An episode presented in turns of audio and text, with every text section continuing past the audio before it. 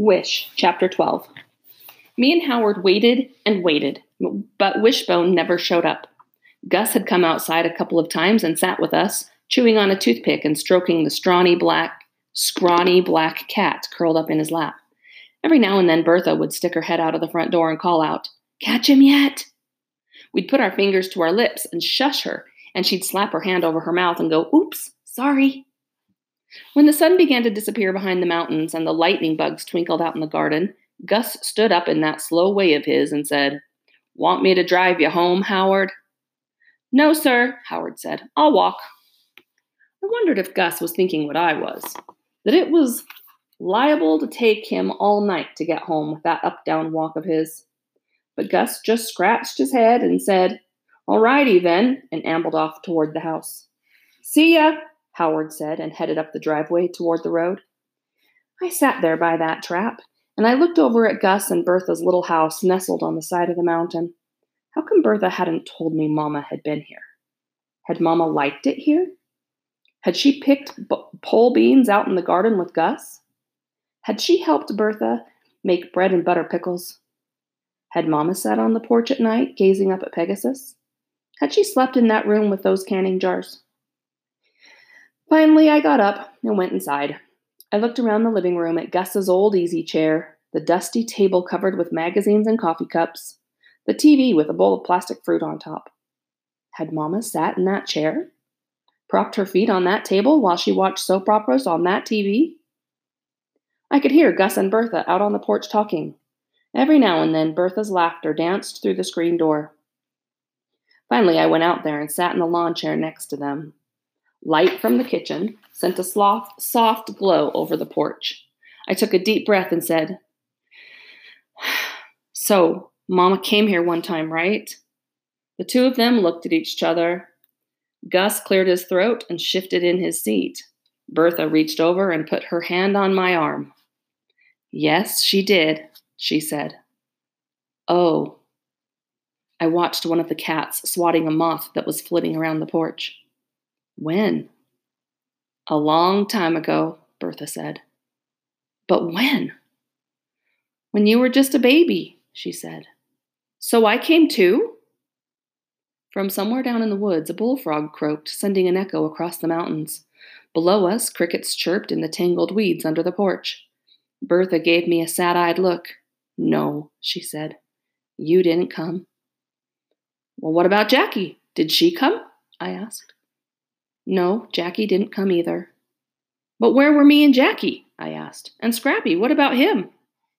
Bertha leaned over closer to me. She smelled like talcum powder. Charlie, she said, your mama came here and left you and Jackie and Scrappy behind.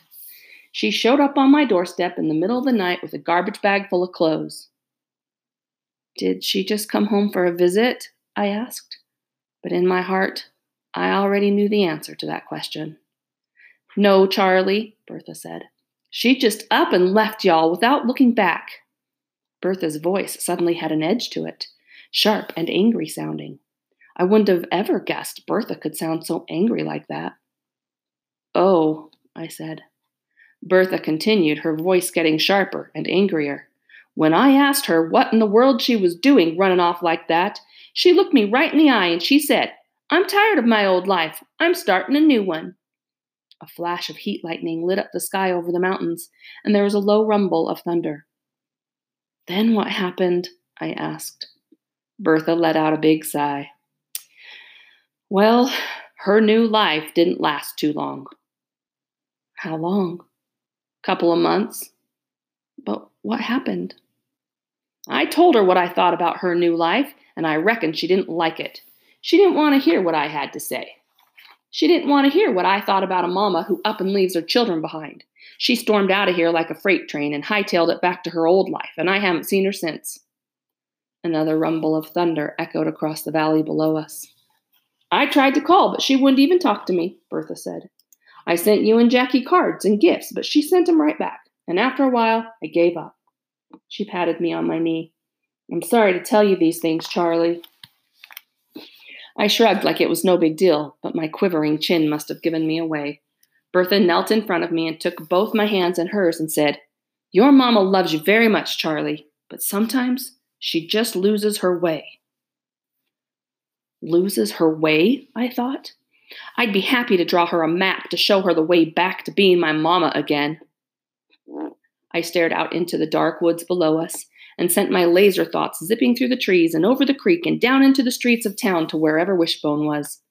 I wanted him to know how much I needed him and what a great life he would have with me. And I didn't even care one bit if Mamma had a hissy fit about him. I wonder if Wishbone will come get that food in the trap tonight, I said. He'd be a dern fool dog if he didn't, Gus answered, and something tells me that dog is no fool, Butterbean.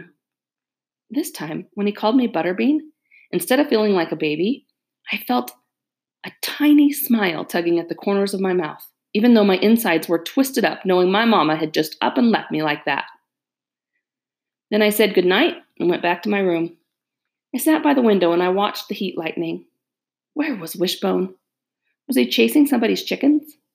Fighting with that little black dog down by the trailers? Or maybe he was out there in that trap this very minute eating tuna noodle casserole. I climbed into bed and thought about Mama. What was her new life supposed to be? Was she going to stay here in Colby forever? Was she going to be a school teacher or a librarian or maybe open a beauty parlor down there on Black Mountain Road? Was she going to find a new husband who didn't fight so much? Was she going to have kids? new kids and give them cake with pink and purple flowers when they got home from school? But what was the use of thinking about that? She had gone back to her old life, and there she is. And here I am, with my family all broken and scattered every which way. Outside, the rain had started, slow and soft at first, and then faster and louder. The wind picked up and blew cool and damp through the screen. Suddenly, I sat up, my heart pounding. I hadn't made my wish today. My mind raced, thinking about my list of things to wish on. Oh, it's too late for stars. There's no ladybugs in here. There's no four leaf clovers or pennies or dandelions. And then I couldn't believe what happened next. From far off in the trees outside the window came the song of a mockingbird.